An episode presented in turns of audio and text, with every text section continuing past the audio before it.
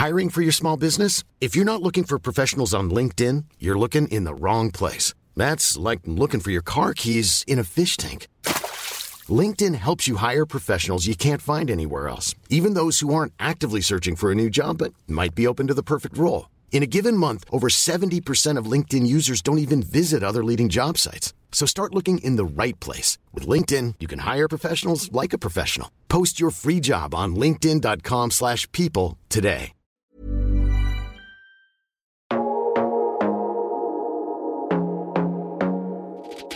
Before we start the show, I just want to say thank you dahil lagi kayong bumabalik-balik dito sa campsite for your weekly fix of horror and mystery stories. Pero one mystery that we can all solve is finding a good quality brand of TV. I'm talking about Hisense, a global brand in TV making industry for more than 50 years, crafting world-class TV that you deserve. Whether you're into movies, video games, or just playing your favorite podcast, Hisense has smart TV that's right for you. Find Hisense Philippines in all social media platforms or i-check mo na sa favorite appliance store mo on how good their TVs are na pasok sa budget mo. You want a TV that's better than your old TV. You want a Hisense Smart TV.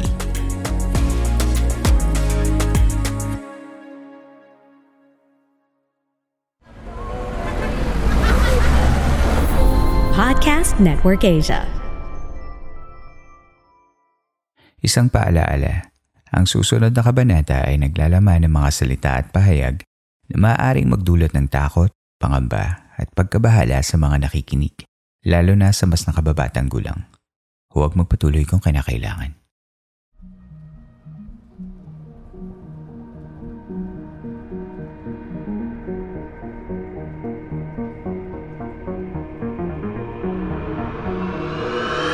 Maraming urban legends ang ilang beses nang naipasalin-salin sa buong mundo.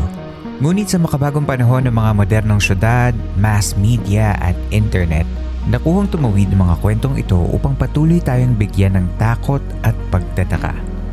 Ngunit, totoo nga ba ang mga urban legends na ito?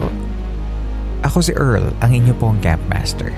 At sa susunod na mga sandali, ay ako ang inyong magiging gabay tungo sa mahiwagang mundo ng mga urban legends.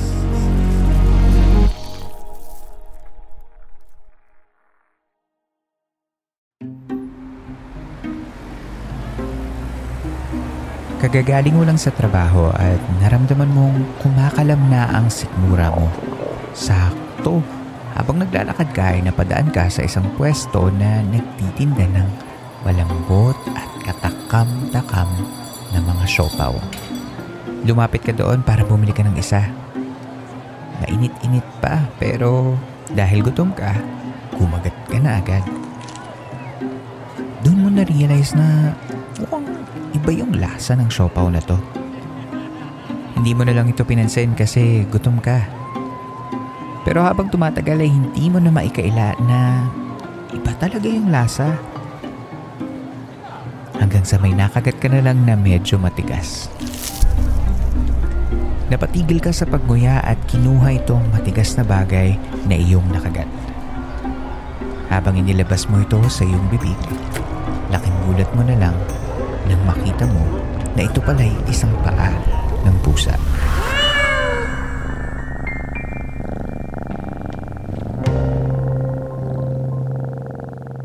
Ang inyong narinig ay isang kilalang food urban legend sa Pilipinas. Ito ay tungkol sa karne ng pusa na ginagamit di umano bilang palaman ng siopaw. At ang urban legend na ito ay kilala kahit sa henerasyong ito. Ngunit paano ba nabuo ang kwentong ito? At higit sa lahat, may katotohanan ba ito?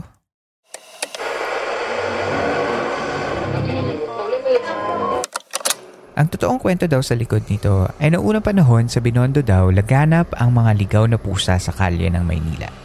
Dahil dito nagkaroon ng chismis na ginagamit daw ang karne ng pusa bilang kapalit sa karne ng baboy para ibenta bilang ulam sa mga karinderya.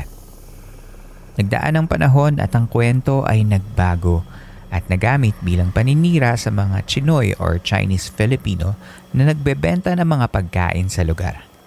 Tinatarget ng chismis na ito ang mga food stalls na hawak ng mga Chinese vendors na nag-aalok ng mga pagkain sa mababang presyo. Karamihan sa mga sikat na Chinese restaurant noong mga panahon na yun ay nadamay sa chismis na ito. Lumaki ang issue hanggang sa nakarating ito sa mga local news outlet. Dahil rin dito, mabilis itong napansin ng FDA o Food and Drug Administration. Ang FDA isang regulatory agency ng Department of Health or DOH. Ang pangunahing layunin nito ay ang pagpapatupad ng mga regulasyon para sa mga parmasyutiko at packaged foods ayon kay Esther Pastora ng FDA's Public Affairs Section. Isa rin sa mga sektor ng gobyerno na tumingin dito ay ang Department of Agriculture's National Meat Inspection Service or NMIS. Sila naman ang mga nanunuri sa mga pagkaing sariwa. Sa kaso ng prepackaged siopaw, ang mga daing mga tao ay sakop ng saklaw ng local government organization at regional health agency. At ang FDA naman ang magsisiyasat sa mga paratang ng mga tao. Matapos ang investigasyon ng dalawang ahensya, pareho ang National Meat Inspection at FDA ang nagsabi na walang ebidensya na karne ng pusa ang laman ng mga prepackaged siopaw. Dagdag pa ng National Meat Inspection Agency or NMIA, wala rin silang nakitang ebidensya na may nangyaring pagpatay ng pusa sa paggawa ng siopaw. Maaring ito daw ay mga haka-haka lamang na nabuo upang sirain ang mga reputasyon at negosyo ng mga Chinese Filipino. Despite the investigative results, hindi doon nagtapos ang kwento. May isang bersyon pa ito na kung saan aso naman ang paksa. Gaya ng kwento tungkol sa pusa ay may ilang karinderya daw na gumagamit ng karne ng aso sa halip na karne ng baboy para lutuin ang kanilang mga ulam. Marami daw kasing mga asong gala na nasa kalye. At sa hindi masabing dahilan ay nagkaroon ng isang kwento na kaya daw nangungaunti ang mga asong gala ay dahil ginagamit itong sahog sa mga ulam na binibenta sa mga karinderya. Marahil sa iba ay nakakagulat ang kwentong ito, pero ang pagkain ng karne ng pusa at aso ay hindi na bago. Hindi man ito ganong kilala sa buong mundo, pero nangyayari ito sa bansang China, South Korea, Thailand, Laos, Vietnam, Cambodia at Indian State of Nagaland. Isa daw sa mga rason kung bakit kumakain ng ibang South Koreans ng aso ay dahil isa daw itong aphrodisiac na makatutulong sa isang mainit at masarap na pakikipagtalik. Sabi nila ay pag mas malambot daw ang karning iyong kinakain ay mas masaya ang iyong gabi. May isa naman daw kainan sa Guangzhou, China na nagngangalang Han River Dog Meat Restaurant kung saan pwede kang pumili sa kanilang menu na naghahain ng mga karne ng aso bilang ulam. Ang karne ng aso pangaraw ay mabuti sa kalusugan at metabolismo ng tao at nakatutulong ito sa pagpapapawis kapag mainit ang panahon. Ayon sa isang host na nakapanayam ng CNN sa China noong taong 2010. Sa kasalukuyang panahon, hindi na ganoon kadalas ang pagkain ng mga karne ng aso at pusa dahil karamihan sa tao ay ginagawa na silang mga alaga sa Estados Unidos, mayroong isang batas na nagbabawal sa pagkain sa karne ng aso at pusa for human consumption. Ikaw, kakain ka ba ng siopaw kung alam mong ang karne na nasa loob ay karne ng aso o ng pusa?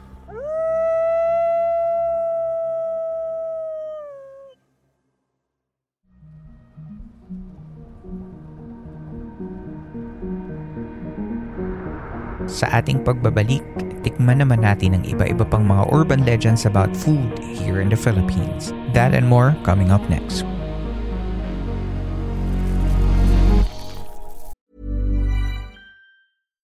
One size fits all seemed like a good idea for clothes. Nice dress. Uh, it's a it's a t-shirt.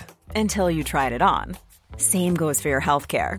That's why United Healthcare offers a variety of flexible, budget friendly coverage for medical, vision, dental, and more. So, whether you're between jobs, coming off a parent's plan, or even missed open enrollment, you can find the plan that fits you best. Find out more about United Healthcare coverage at uh1.com. That's uh1.com.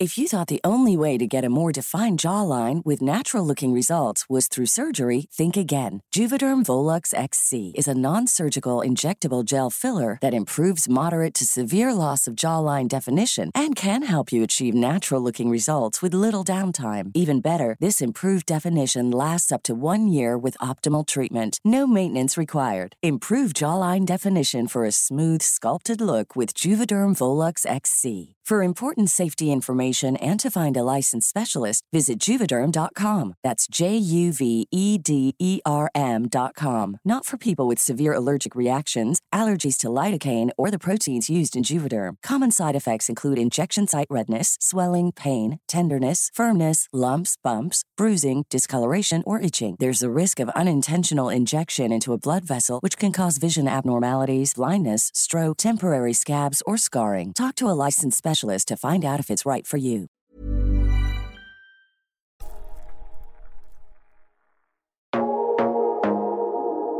Hello again, campers. These days, iba na yung viewing habits natin as we watch in our TV. Mas marami ng streaming platforms, mas maraming movies and series na pwedeng i-binge, at mas marami ng exclusive content na accessible sa smart TVs. And this is exactly what Hisense offers to you. Like the new Hisense U60H 4K ULED Google TV. Google TV brings together movies, shows, live TV, and more from across your apps and subscriptions and organizes them just for you. Siyempre, mas enjoyable ang TV experience mo with ULED technologies including Quantum Dot Color, High View Engine, Full Array Local Dimming, and 4K HDR Dolby Vision. Kaya I'm inviting you all to upgrade your cinematic enjoyment in your own home by getting the Hisense U60H 4K ULED Google TV. Don't delay, upgrade to Hisense today.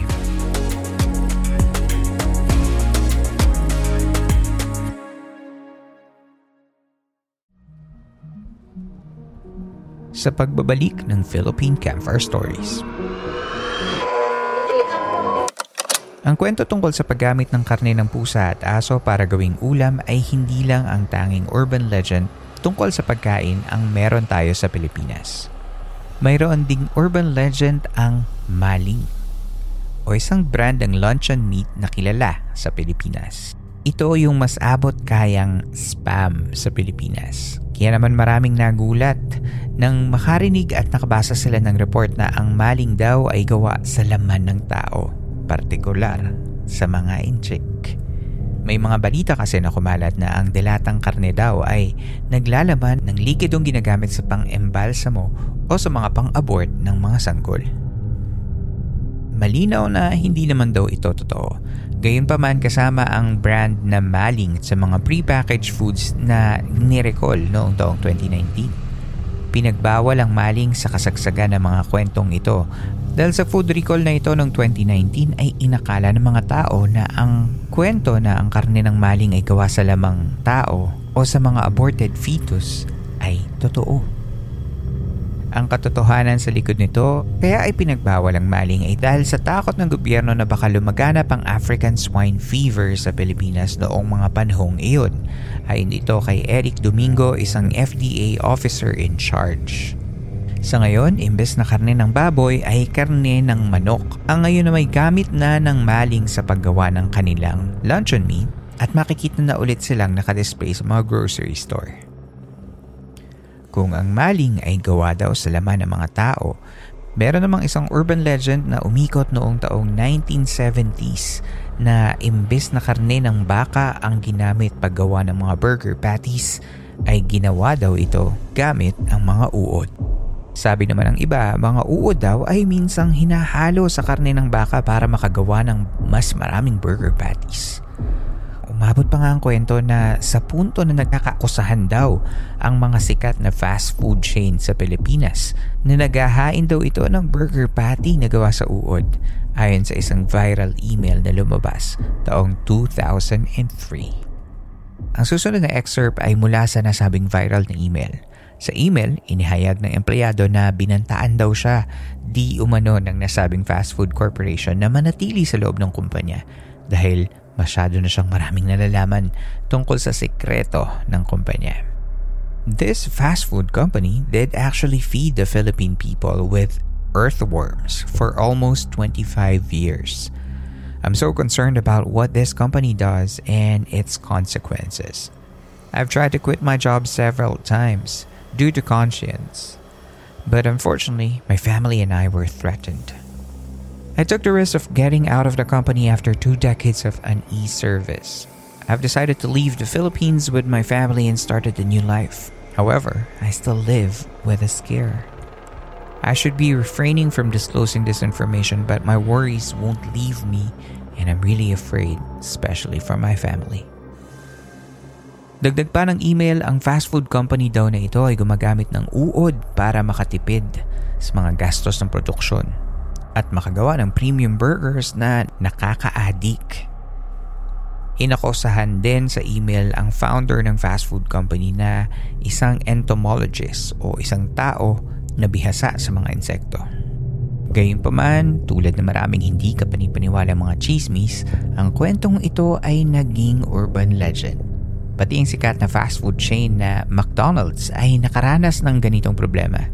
Sila rin ay biktima ng ganitong chismis pero pinabulaanan naman ng McDonald's founder ang mga kritiko at pinaliwanag na ang isang kalahating kilo ng bulate ay nagkakahalaga ng higit dalawang beses ang gastos kaysa kung gamitin ang giniling na karne ng baka.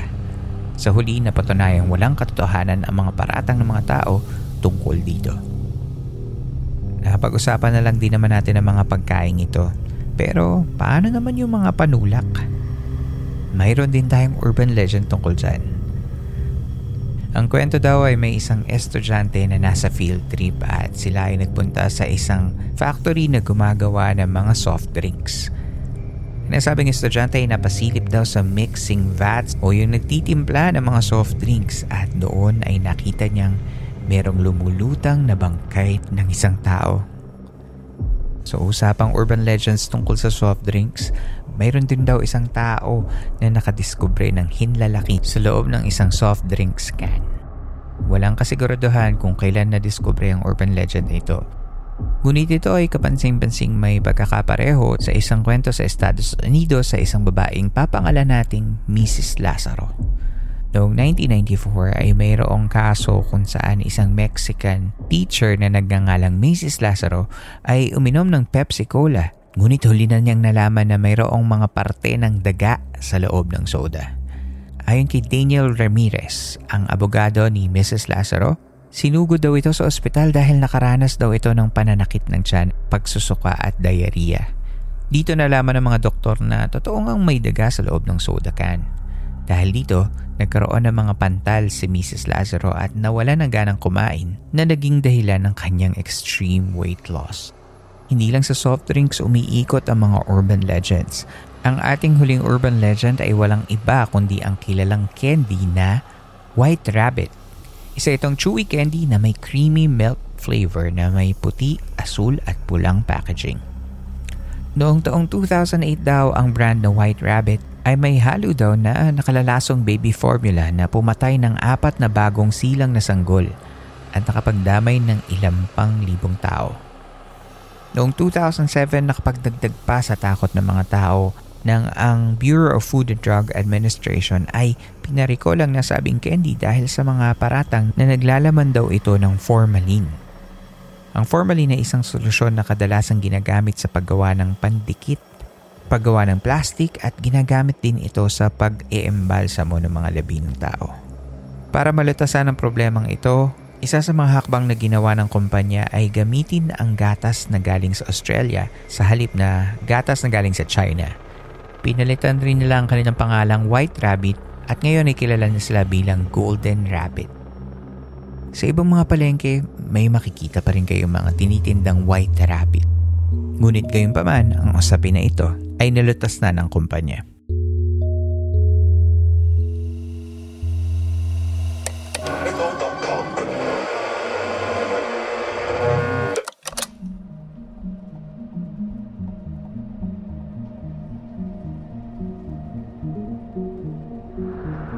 Kapag tayo nakaririnig o nakababasa ng mga kwento-kwento o chismis tungkol sa mga paboritong pagkain natin, kahit wala naman itong sa isay o halatang gawa-gawa lang ay maaari itong magkaroon ng masamang impluensya sa atin. Ang lahat ng mga food urban legends na napakinggan ninyo ngayon, kung inyong iisipin ay halos patungkol sa paninira ng mga negosyo o food businesses. Napakadaling maniwala ng mga tao sa mga chismis o sa mga articles sa social media na minsan ay hindi na sinusuri kung tama ba ang mga sources or references. Bagamat nakaka-entertain ang makarinig ng mga gantong kwento, dapat mag-ingat pa rin tayo. Maaari itong magsilbing paalaala sa atin na huwag agad maniwala o maging maingat sa mga nababasa o naririnig sa media. Isang magandang paalaala din ito na umiwas sa pagkalat ng mga maling impormasyon tungkol sa mga balita nang hindi sinusuri kung tama ba ang sources. Kayo ba, meron ba kayong ibang urban legend about your favorite food na maaari niyong ikwento? I-share nyo na yan gamit ang hashtag na Philippine Campfire Stories sa inyong mga social media or itag ang ating mga social media gamit ang Facebook, Instagram, or Twitter.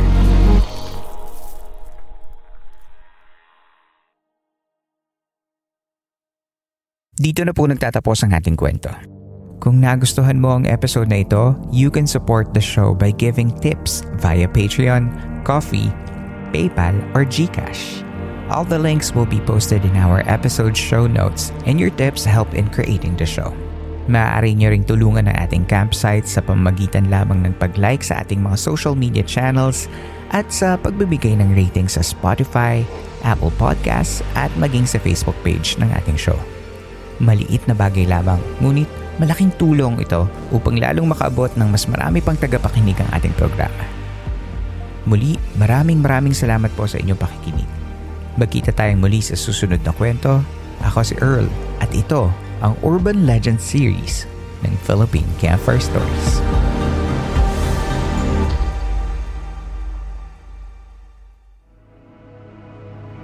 This podcast episode is based on or is inspired by true events.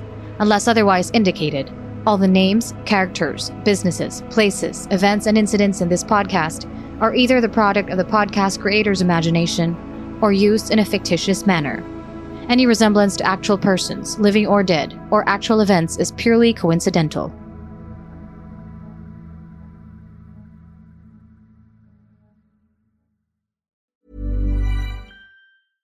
Hey, it's Paige DeSorbo from Giggly Squad. High quality fashion without the price tag. Say hello to Quince. I'm snagging high-end essentials like cozy cashmere sweaters, sleek leather jackets, fine jewelry, and so much more. With Quince being 50 to 80% less than similar brands. And they partner with factories that prioritize safe, ethical, and responsible manufacturing. I love that. Luxury quality within reach. Go to quince.com slash style to get free shipping and 365 day returns on your next order. Quince.com slash style.